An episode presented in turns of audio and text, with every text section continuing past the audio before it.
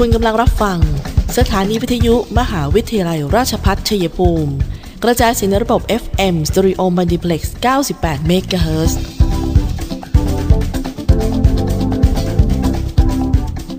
ที่นี่สถานีวิทยุกระจายเสียงเพื่อการศึกษา มหาวิทยาลัยราชพัฒชัยภูมิส่งกระจายเสียงในระบบ FM Stereo Multiplex ความถี่ 98 MHz จากนี้ไป ขอเชิญท่านติดตามรับฟังรายการ คุยกันบ่ายสองโมงดำเนินรายการโดยธนทรชัยวงศ์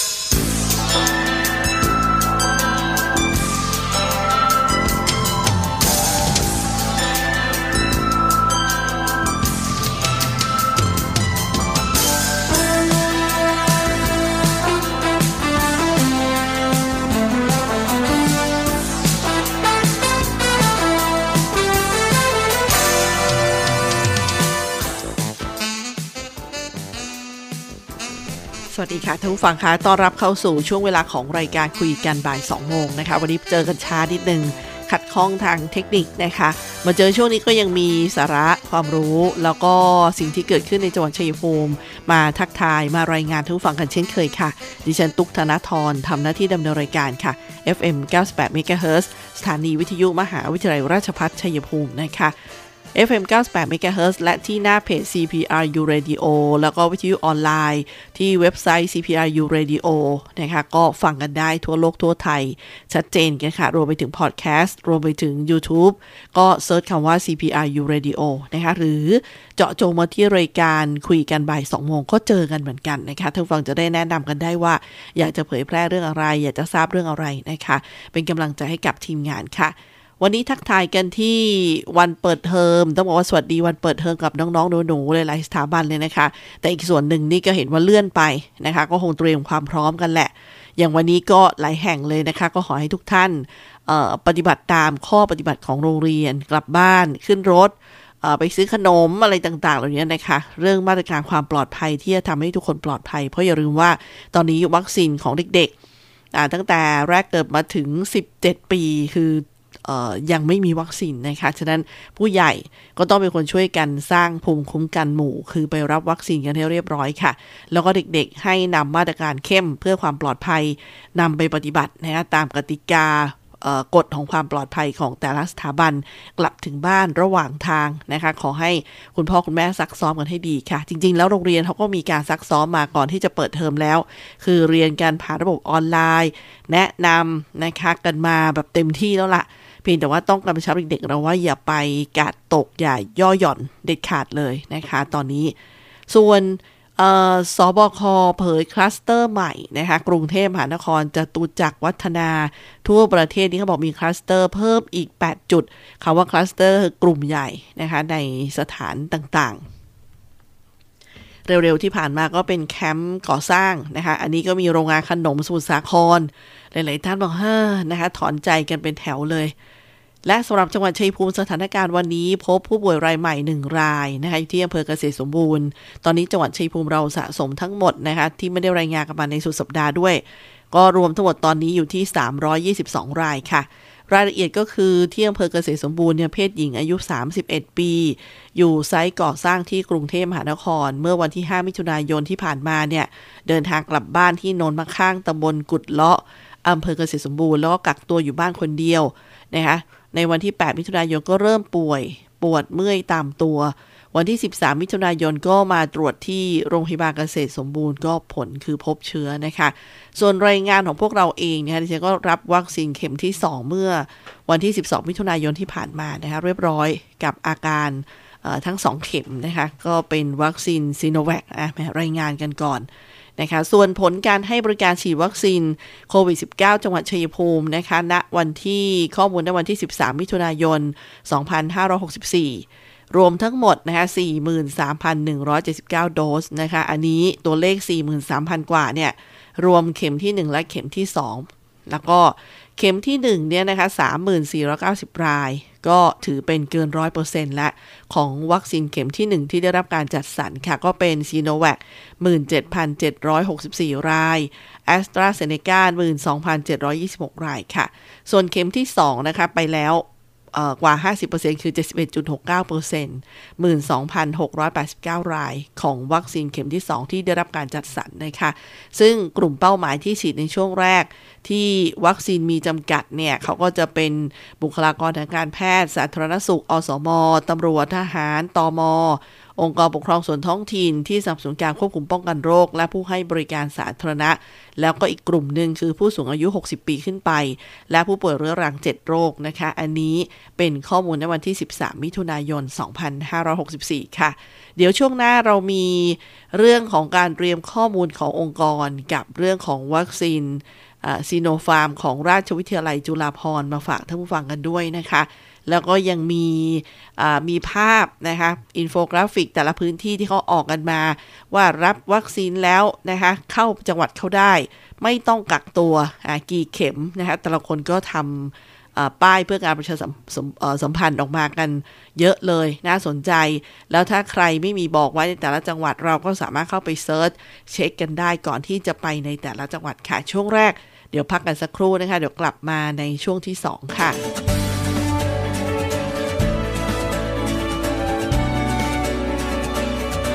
ในช่วงที่เราต้องต่อสู้กับวิกฤตโควิด -19 นี้ ผมขอฝากไปถึงพี่น้องประชาชนคนไทยทุกคน เมื่อวัคซีนมาถึงท่านแล้ว ร่วมมือกันไปฉีดวัคซีนกันนะครับ เพื่อตัวท่าน ครอบครัวท่าน คนที่ท่านรัก เพื่อสังคมและประเทศไทยของเรา และทุกคนจะได้กลับมามีชีวิตปกติโดยเร็ว ประเทศกลับมาเข้มแข็ง และเดินหน้าต่อไปนะครับ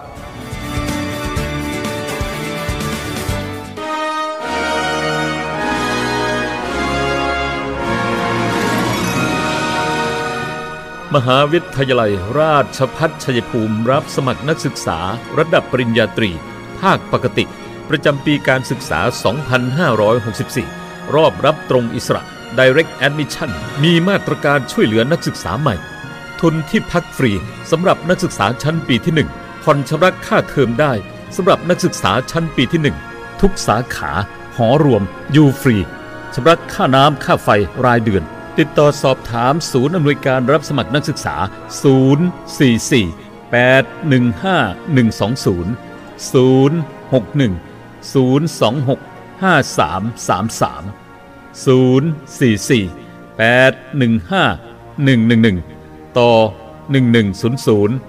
1106 หรือที่เว็บไซต์ cpru.ac.th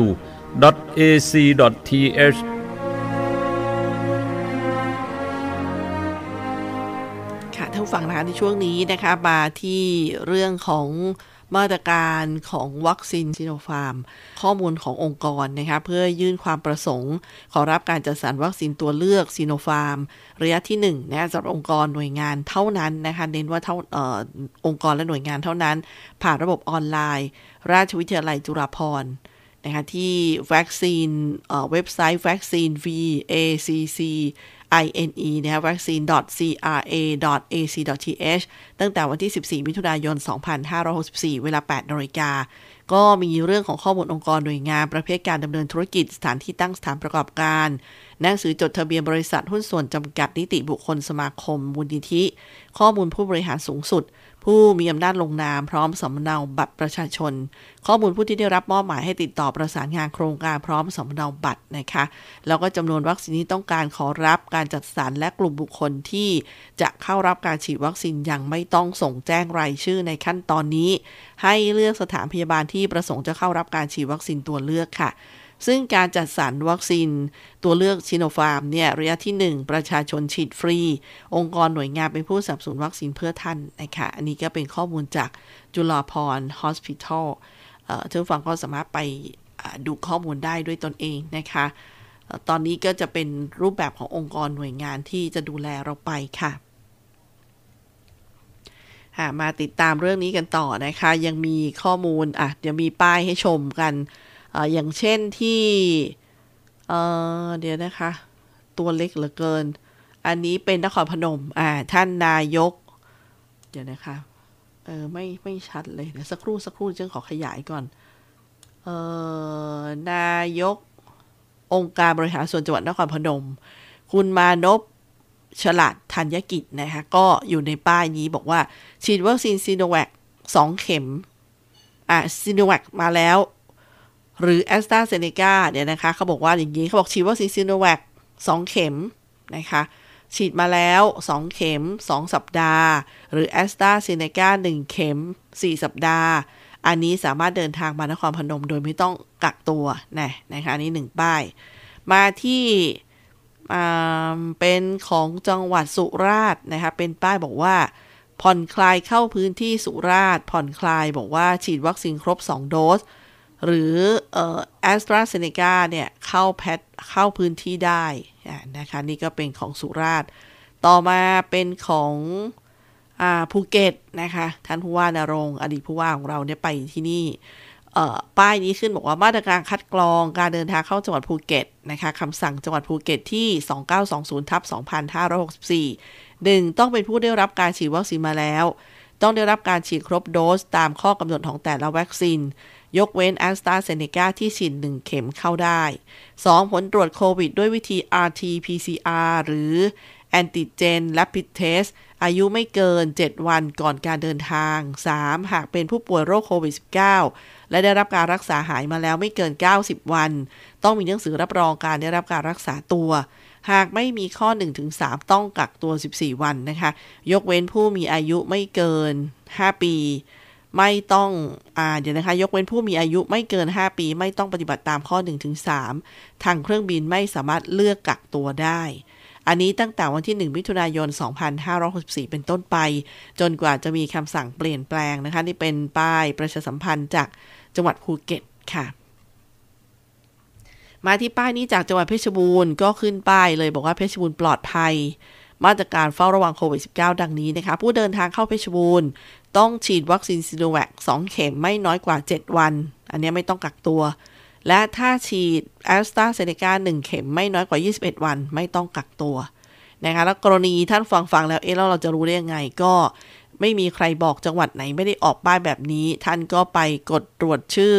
จังหวัดที่ www moicovid คือเอ่อ .com นะคะเพื่อจะเช็คท่านอาจจะเซิร์ช ภาษาไทยที่ Google Search ว่าตรวจจังหวัดนะฮะเดินทางเช็คมาตรการเดินทางเข้าออกนะฮะก็จะมีประกาศจังหวัดมาตรการเข้าออกจังหวัดข้อมูลสถานการณ์ช่องทางติดต่อ ข่าวการดำเนินการของแต่ละจังหวัดนะคะ อันนี้ก็เป็นอีกหนึ่งที่เนี่ยบอกเป็น new normal กับชีวิตของพวกเราในช่วงนี้ค่ะ มีเรื่องของประกาศพายุ depression โคงูมะแอบโคงูมะ ที่เข้ามาในพื้นที่นะคะมีศูนย์กลางห่างจากฝั่งด้านตะวันออกเฉียงเหนือของเชียงรายของไทยประมาณ 140 กิโลเมตร หรือที่ลัติจูด 21 องศาเหนือ รองจิจูด 101.5 องศาตะวันออกกำลังเคลื่อนตัวทางทิศตะวันตกด้วยความเร็วประมาณ 15 กิโลเมตรต่อชั่วโมง มีความเร็วลมสูงสุดใกล้ศูนย์กลางประมาณ 50 กิโลเมตรต่อชั่วโมง คาดว่าจะอ่อนกำลังลงเป็นหย่อมความกดอากาศต่ำในระยะต่อไป ซึ่งลักษณะเช่นนี้นะคะจะส่งผลให้ร่องมรสุมพาดผ่านบริเวณตอนบนของภาคเหนือ และประเทศลาวตอนบนทำให้บริเวณภาคเหนือ และภาคตะวันออกเฉียงเหนือ มีฝนตกหนักถึงหนักมากบางแห่งบริเวณจังหวัดแม่ฮ่องสอน เชียงใหม่ เชียงรายพะเยา น่าน แพร่ อุตรดิตถ์ พิษณุโลก เพชรบูรณ์ เลย หนองคาย บึงกาฬ หนองบัวลำพู อุดรธานี สกลนคร นครพนม กาลสินมุกดาหาร ขอนแก่น มหาสารคาม ร้อยเอ็ดยะโสธรอำนาจเจริญศรีสะเกดอุบลราชธานี ขอให้ประชาชนบริเวณดังกล่าวนะคะ ระวังผลผลกระทบจากฝนตกหนักและฝนตกที่สะสม ซึ่งอาจทำให้เกิดน้ำท่วมฉับพลัน และน้ำป่าไหลหลากได้ด้วยนะคะ ก็ขอให้ประชาชนเนี่ยติดตามประกาศจากกรมอุตุนิยมวิทยา และสามารถติดตามข้อมูลที่เว็บไซต์ของกรมได้ที่ www.tmd.go.th หรือที่ 023994012ถึง13 ตลอด 24 ชั่วโมงนะคะ อันนี้ประกาศมาณนะวันที่ 13 มิถุนายนค่ะ ส่วนบ่ายวันนี้มีการถแถลงข่าวการจับกลุ่มผู้ต้องหา ครอบครองยาบ้า 20,000 เม็ดแล้วก็ยาไอซ์ประมาณ 1 กิโลกรัมนะคะ ซึ่งเป็นผลงานการจับกลุ่มของชุดชุด สืบของภูธรจังหวัดชัยภูมินะคะ ในพื้นที่ของสอพเมืองชัยภูมิค่ะ วันนี้ก็ถแถลงข่าวที่ด้านหน้าตำรวจภูธรจังหวัดชัยภูมินะคะ แล้ววันนี้ท่านฟังในความสำคัญอีกหนึ่ง ในความหมายก็คือ14 มิถุนายนเนี่ย เป็นวันเขาเรียกว่าวันบริจาคโลหิตโลกนะคะวันผู้บริจาคโลหิตโลก 14 มิถุนายน ซึ่งทางโรงพยาบาลชัยภูมิ และผู้มีบริการรักคุณค่ะได้มอบเสื้อยืดที่ระลึก ให้กับผู้บริจาคโลหิตนะหรือว่าเกล็ดโลหิตในวันนี้ด้วย ซึ่งห้องรับบริจาคโลหิตโรงพยาบาลชัยภูมิก็จะเปิดบริการในช่วง9นาฬิกาถึง 16นาฬิกาค่ะ สามารถสอบถามเพิ่มเติมได้ที่ 044 822 125 044 812 822 125 นะคะ เอาละเดี๋ยวเราพักสักครู่ค่ะ เดี๋ยวกลับมาช่วงหน้าค่ะ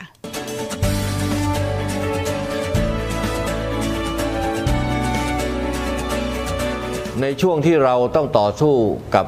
วิกฤตโควิด -19 นี้ ผมขอฝากไปถึงพี่น้องประชาชนคนไทยทุกคน เมื่อวัคซีนมาถึงท่านแล้ว ร่วมมือกันไปฉีดวัคซีนกันนะครับ เพื่อตัวท่าน ครอบครัวท่าน คนที่ท่านรัก เพื่อสังคมและประเทศไทยของเรา และทุกคนจะได้กลับมามีชีวิตปกติโดยเร็ว ประเทศกลับมาเข้มแข็ง และเดินหน้าต่อไปนะครับ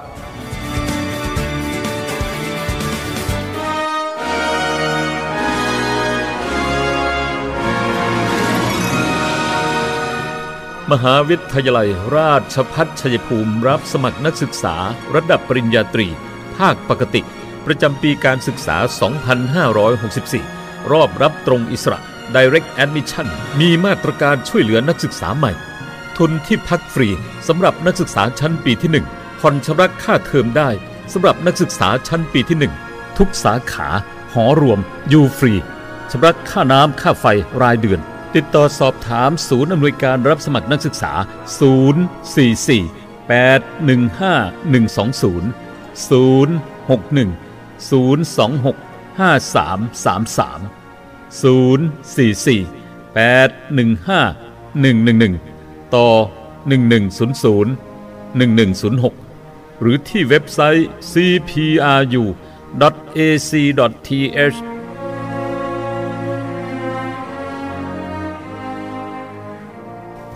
มหาวิทยาลัยราชภัฏชัยภูมิ เปิดรับสมัครนักศึกษาหลักสูตร วิศวกรรมศาสตร์ สาขาวิชาวิศวกรรมการผลิต โดยมุ่งเน้น ในการเพิ่มทักษะความรู้ด้านวิศวกรรมศาสตร์ ให้กับนักศึกษา ในระดับวิชาชีพชั้นสูง ทางด้านวิศวกรรมศาสตร์ ขยายโอกาสทางการศึกษา ด้านวิศวกรรมศาสตร์ ให้กับเยาวชนในท้องถิ่น และพื้นที่ใกล้เคียง เพิ่มศักยภาพแก่ประชาชนในท้องถิ่น ให้ดำรงชีพ โดยพึ่งพาตนเอง พร้อมทั้งเสริมสร้างสมรรถนะในวิชาชีพอย่างเป็นรูปธรรม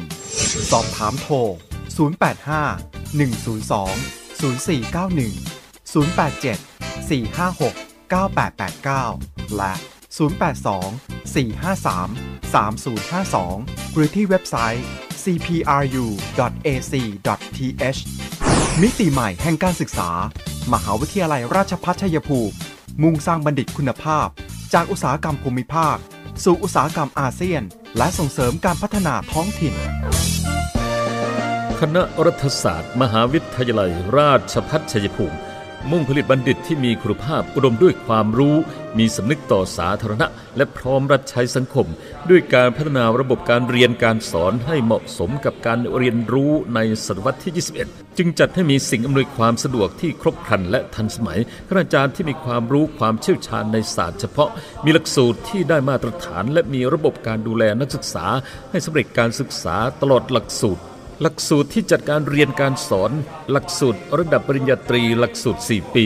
1. หลักสูตรรัฐศาสตร์บัณฑิต สาขาวิชารัฐศาสตร์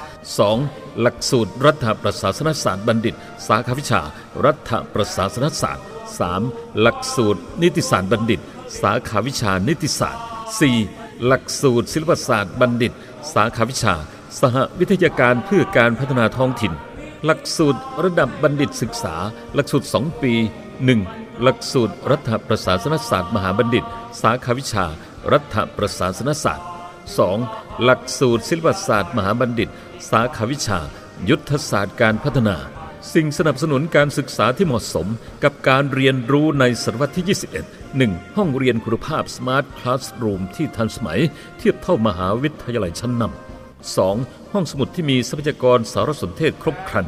3. ห้องคอมพิวเตอร์สำหรับการสืบค้นและการศึกษาด้วยตนเอง 4. ระบบการให้คำปรึกษาระหว่างคณาจารย์และนักศึกษา 5. สโมสรนักศึกษาที่บริหารกิจกรรมสร้างสรรค์ และสร้างสัมพันธภาพอันดีระหว่างนักศึกษา เรียนรู้จากผู้เชี่ยวชาญ สั่งสมประสบการณ์ พร้อมทำงานได้จริง เวลาเรียน ภาคปกติ วันจันทร์ถึงวันศุกร์ภาคพิเศษ ภาคกสพชวันเสาร์และวันอาทิตย์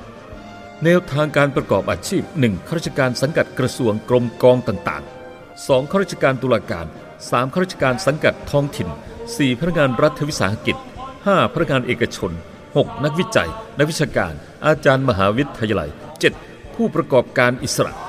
คณะรัฐศาสตร์ มหาวิทยาลัย ราชภัฏชัยภูมิ โทรศัพท์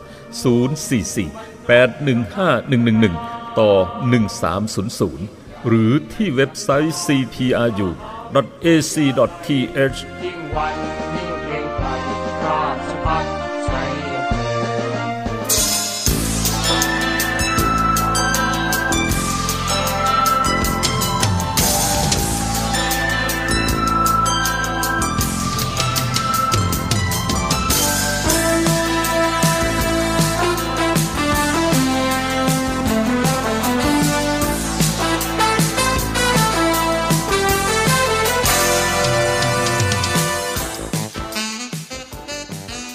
ฟังคะวันนี้ก็เดินทางมาถึงช่วงท้ายรายการกันแล้วนะคะ ก่อนที่จะลากันไปเนี่ยก็มีเรื่องของอเรื่องของคนละครึ่งเฟสสามท่านฟังคงตื่นเช้ามาลงทะเบียนกันแหละนะคะได้บ้างไม่ได้บ้าง ก็คือเราจะเจอเหตุที่ว่าพอเราเข้าไปคนที่ได้รับสิทธิ์อยู่แล้วทั้ง2เฟสที่ผ่านมานะคะเขาก็บอกว่าให้เราเข้าไปอัปเดตที่กดยืนยันรับสิทธิ์ที่แอปเป๋าตังแต่แต่ละคนเข้าไปที่บอกว่าแอปเป๋าตังนี่ก็จะหมุนติ้วติ้วติ้วอ่า ซึ่งเสียเวลามากๆเลยก็มีสื่อทางทีวีวิทยุช่วยกันออกมาบอกว่าทางทางกระทรวงการคลังทางธนาคารกรุงไทยก็บอกนะคะว่าถ้าเข้าไปที่แอปเป่าตังแล้วหมุนอยู่นั่นแหละนะคะ ก็ให้เข้าไปที่เว็บไซต์คนละครึ่ง .com กันได้เลยนะคะ ไปกรอกข้อมูล ตามสเต็ปนั้นนะคะ ก็อย่าลืมเตรียมบัตรประชาชนไปกรอกข้อมูลกันค่ะ แล้วก็อย่างรอบนี้จะมีทั้งผู้ที่ยังไม่เคยได้รับสิทธิ์เลย กับผู้ที่ได้รับสิทธิ์มาแล้วทั้ง2เฟสนะคะร่วมลงทะเบียนกัน ก็เข้าไปค่ะ เขาบอกคนละครึ่งรายเดิมเข้าแอปเป๋าตังค์ไม่ได้เนี่ยก็เข้าไปที่เว็บไซต์คนละครึ่ง .com กันเลยนะครับ แล้วก็ลงทะเบียนยืนยันสิทธิ์ได้เลย รายใหม่วันนี้ก็เข้าเว็บนี้เหมือนกันนะคะลงกันเลยค่ะสำหรับวันนี้นะคะ ส่วนจังหวัดชัยภูมิก็มีความคืบหน้าเรื่องการเตรียมพร้อมเปิดเทศกาลท่องเที่ยวดอกกระเจียวบาน อดใจรออีกไม่นานนะคะเเทศกาลท่องเที่ยวดอกกระเจียวบานที่อุทยานแห่งชาติป่าหินงามอำเภอเทพสถิตจังหวัดชัยภูมิ หลายท่านก็บอกเอ๊จะเป็นยังไงนะนะคะ เทศกาลอย่างนี้ฝนมาแล้ว พอสมควรแบบนี้ดอกต้องแทงช่อ ล้อลมรอนักท่องเที่ยวอยู่แล้ว แต่ว่าโควิดมานะคะอุทยานก็บอกว่าปิดจังหวัดจะว่ายังไงบ้าง นี่แหละค่ะนำมาฝากกันเลยนะคะ เมื่อวันที่ 11 มิถุนายนที่ผ่านมาค่ะ ที่ทำการอุทยานแห่งชาติป่าหินงาม นายภูมิสิทธิ์วังคีรี รองผู้ว่าราชการจังหวัดชัยภูมิค่ะ ได้ร่วมประชุมกับในายอำเภอเทพสถิตหัวหน้าอุทยานแห่งชาติป่าหินงาม แล้วก็ตัวแทนผู้ประกอบการด้านการท่องเที่ยวในพื้นที่ เพื่อรับรับทราบความพร้อมของอุทยาน ตลอดจนผู้ประกอบการด้านการท่องเที่ยวในพื้นที่นะคะว่า ถ้าเกิดเปิดเทศกาลท่องเที่ยวดอกกระเจียวบานตามนโยบายของท่านผู้ว่าวิเชียนจันทรโนไทยเนี่ยโดยหัวหน้าอุทยานแห่งชาติป่าหินงามท่านก็บอกว่า ยืนยันว่าทางอุทยานเนี่ยมีความพร้อมเต็มที่เลยโดยเฉพาะ ฝนตกในพื้นที่มาก แล้วก็มาเร็วกว่าทุกปีค่ะ ก็ทำให้ต้นให้ดอกกระเจียวเนี่ยดูสมบูรณ์เริ่มออกดอกบ้างแล้วนะคะ คาดว่าดอกกระเจียวปีนี้จะบานสะพรั่งเต็มทุ่งสวยงามแน่นอน ส่วนด้านการเตรียมความสะดวกให้กับนักท่องเที่ยวเช่นลานจอดรถทางเดิน ชมทุ่งดอกกระเจียว และพื้นที่อื่นๆ ก็มีการปรับปรุงเรียบร้อยแล้ว แต่อย่างไรก็ตามค่ะการท่องเที่ยวในอุทยานแห่งชาติ ก็จะเป็นไปตามคำแนะนำของคณะกรรมการควบคุมโรค เพื่อป้องกันการแพร่ระบาดของโควิด -19 อย่างเข้มงวดค่ะ ส่วนตัวแทนผู้ประกอบการด้านการท่องเที่ยวในพื้นที่อาทิผู้ประกอบการด้านที่พัก ร้านอาหารรถนำเที่ยวก็เห็นด้วย ที่จะมีความพร้อมในการต้อนรับนักท่องเที่ยวนะคะ ถ้าหากจะเปิดเทศกาลท่องเที่ยวในปีนี้ ซึ่งจะทำให้ชาวบ้านได้มีไรายได้ จากนักท่องเที่ยว แล้วก็ที่มีความกังวลนะคะ ว่านักท่องเที่ยวจากพื้นที่ระบาดล่ะ ถ้าเข้ามาจะเป็นยังไงนะคะก็ต้องให้มีความชัดเจนตรงนี้เพื่อป้องกันการแพร่ระบาดโควิด -19 ในพื้นที่ด้วยค่ะ ด้านท่านรองภูมิสิทธิ์วังคีรีบอกว่าได้มอบหมายให้นายอำเภอแดนเภอเทพสถิต หัวหน้าอุทยานแห่งชาติป่าหินงาม แล้วก็คณะกรรมการควบคุมโรคระดับอำเภอ ตัวแทนผู้ประกอบการด้านการท่องเที่ยวในพื้นที่ เร่งหาข้อสรุป เพื่อมาเสนอทางจังหวัดประกอบการตัดสินใจที่จะเปิดเทศกาลท่องเที่ยวดอกกระเจียวในพื้นที่อุทยานแห่งชาติป่าหินงามค่ะ ซึ่งมีความเป็นไปได้ว่า เทศกาลท่องเที่ยวดอกกระเจียวปีนี้เนี่ย จะเปิดให้เที่ยวได้ในช่วงเดือนกรกฎาคมนี้ค่ะ ก็ต้องขอบคุณข้อมูลข่าวจากสำนักงานประชาสัมพันธ์จังหวัดชัยภูมิด้วยนะคะ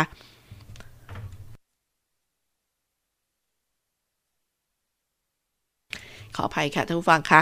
อีกหนึ่งก็คือนะคะเป็นเรื่องที่ท่านผู้ว่าวิเชียนจันทรโนไทยค่ะ ท่านพ่อเมืองของเรา ก็เห็นเป็นเรื่องเร่งด่วนเป็นความทุกข์ร้อนของชาวบ้าน กรณีที่มีชาวบ้านมาร้องเรียนผ่านสื่อมวลชนว่า ถูกทวงหนี้จากในทุนเงินกู้นอกระบบ ใช้พฤติกรรมข่มขู่ทวงเงินกู้ จนเกิดความหวาดกลัวไม่เป็นอันทำมาหากินกันแล้วนะคะท่านผู้ว่าก็ได้ให้ลูกหนี้ผู้ที่ได้รับความเดือดร้อนเนี่ยเข้ามาพูดคุยให้ข้อมูลอย่างตรงไปตรงมานานกว่า 2 ชั่วโมงเลย จนลูกหนี้เนี่ยก็พึงพอใจในการหาทางออกในการแก้ไขปัญหาร่วมกันค่ะ ท่านผู้ว่าวิชีก็บอกว่ายอมรับเลยว่าเห็นใจเข้าใจ ทั้งเจ้าหนี้และลูกหนี้ค่ะ แต่พฤติกรรมข่มขู่ทวงเงินกู้ จนชาวบ้านเกิดความหวาดกลัว ไม่เป็นอันทำมาหากินเนี่ยเป็นเรื่องที่ท่านบอกรับไม่ได้เลยนะสั่งการให้ตำรวจเข้ามาดูแลตามกฎหมาย โดยให้ลูกหนี้ที่ถูกเจ้าหนี้คุกคามข่มขู่ให้รับแจ้งเพื่อดำเนินคดี ในส่วนของการเป็นหนี้นอกระบบอันเนื่องมาจากการขาดรายได้ เพราะสถานการณ์โควิด ทางจังหวัดก็จะหาแหล่งเงินกู้ที่มีดอกเบี้ยต่ำ เพื่อมาให้กู้ยืมแล้วก็กรณีที่ลูกหนี้กู้ยืมเงิน ซึ่งกันและกันก็ให้ทำข้อตกลง ผ่อนชำระ โดยมีผู้นำชุมชนทำหน้าที่เป็น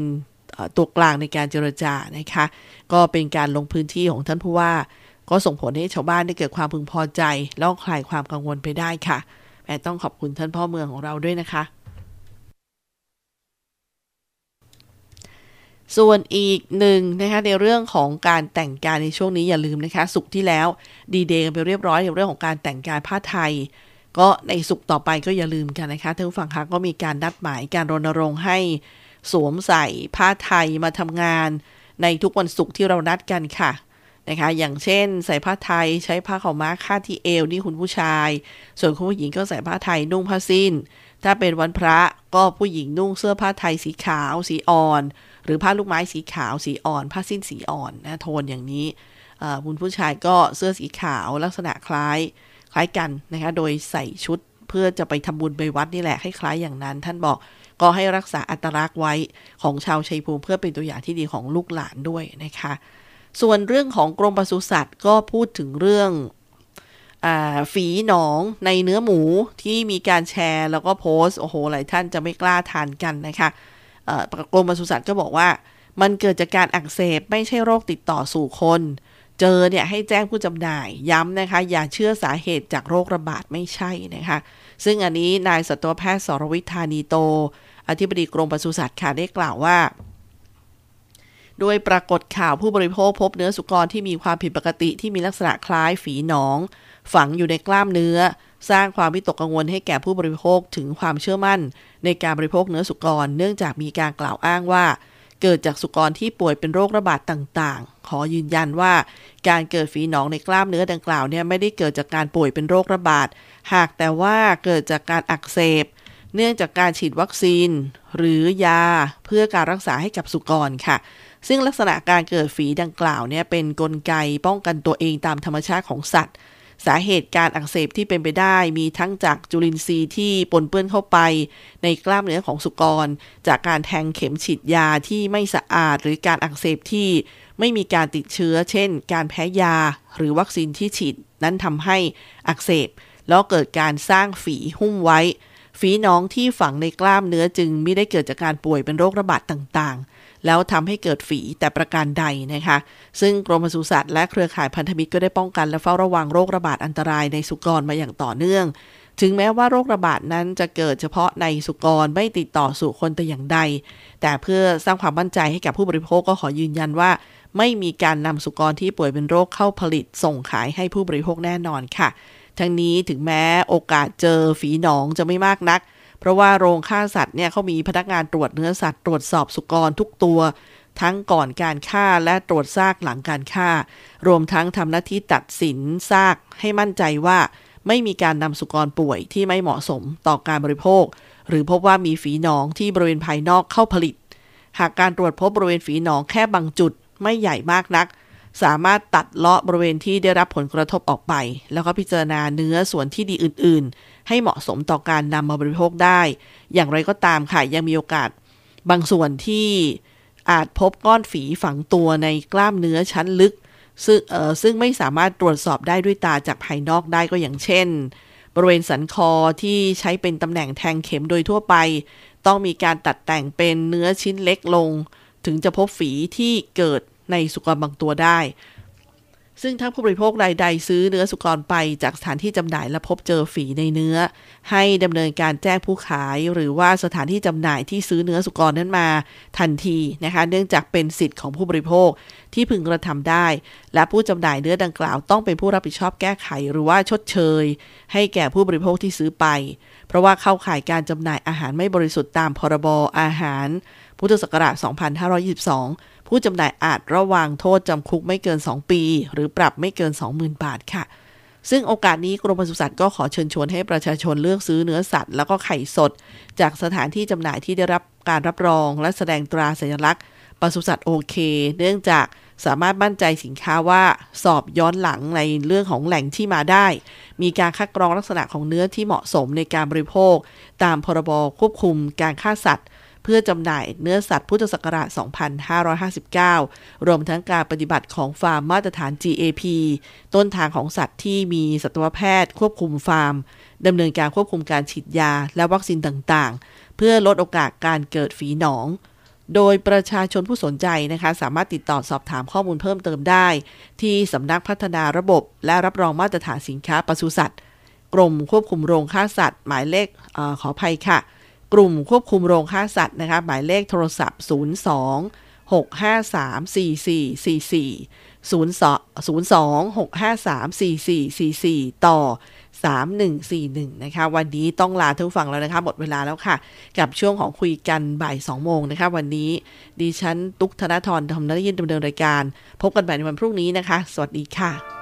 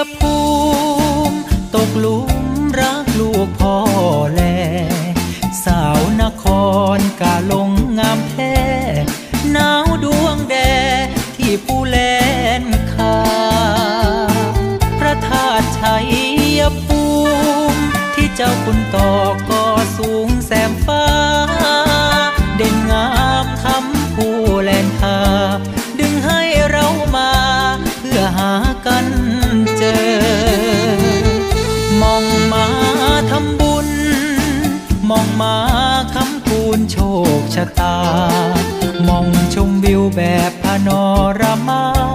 ผู้ใดบ่มา สิเสียดายเด้อกราบพ่อพญาแล ช่วยอยู่บุญแผ่ลูกหลานแน่เด้อ มีผู้สาวนำเที่ยวคือเธอ สายลมคงเพลอสุขลังเออมาสา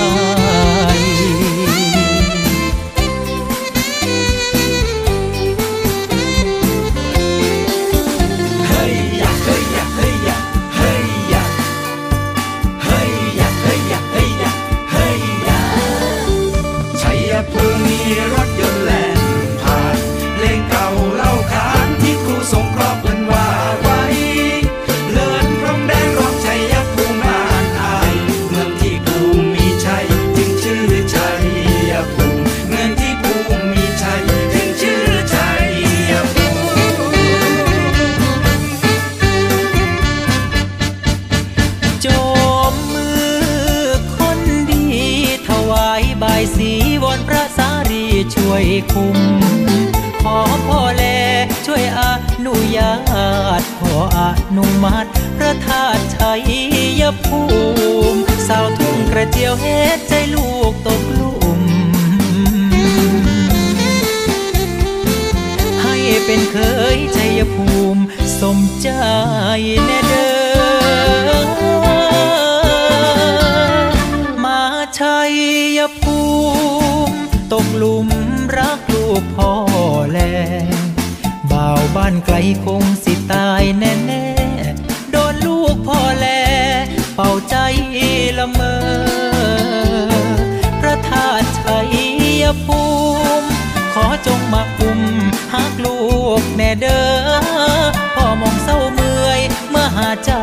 เจอ อย่าให้หนาวใจเด้อ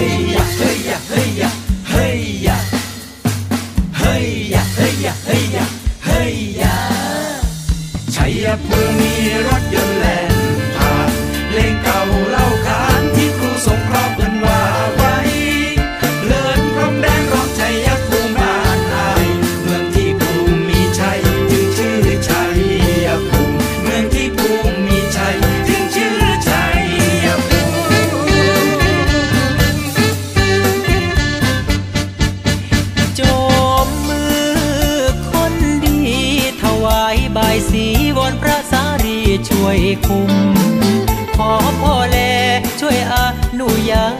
ตขออนุมัติพระธาตุชัยภูมิสาวทุ่งกระเจียวเฮ็ดใจลูกตกลุ่มให้เป็นเคยชัยภูมิสมใจแน่เด้อ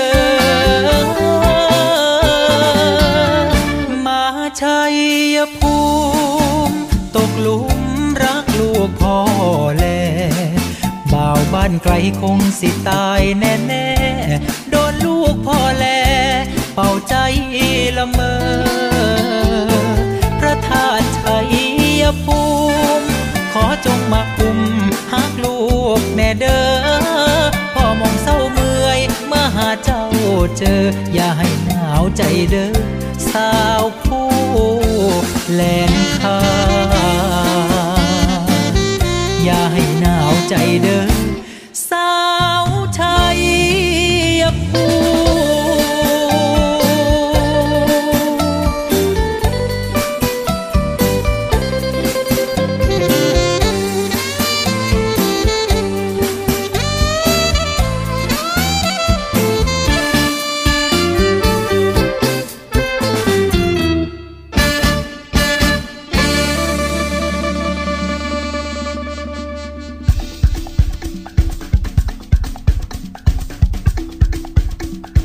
กำลังรับฟัง สถานีวิทยุมหาวิทยาลัยราชพัฒชัยภูมิ กระจายเสียงในระบบ FM Stereo Multiplex 98 MHz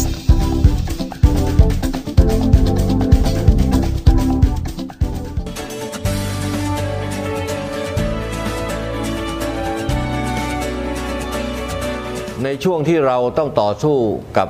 วิกฤตโควิด -19 นี้ ผมขอฝากไปถึงพี่น้องประชาชนคนไทยทุกคน เมื่อวัคซีนมาถึงท่านแล้ว ร่วมมือกันไปฉีดวัคซีนกันนะครับ เพื่อตัวท่าน ครอบครัวท่าน คนที่ท่านรัก เพื่อสังคมและประเทศไทยของเรา และทุกคนจะได้กลับมามีชีวิตปกติโดยเร็ว ประเทศกลับมาเข้มแข็ง และเดินหน้าต่อไปนะครับ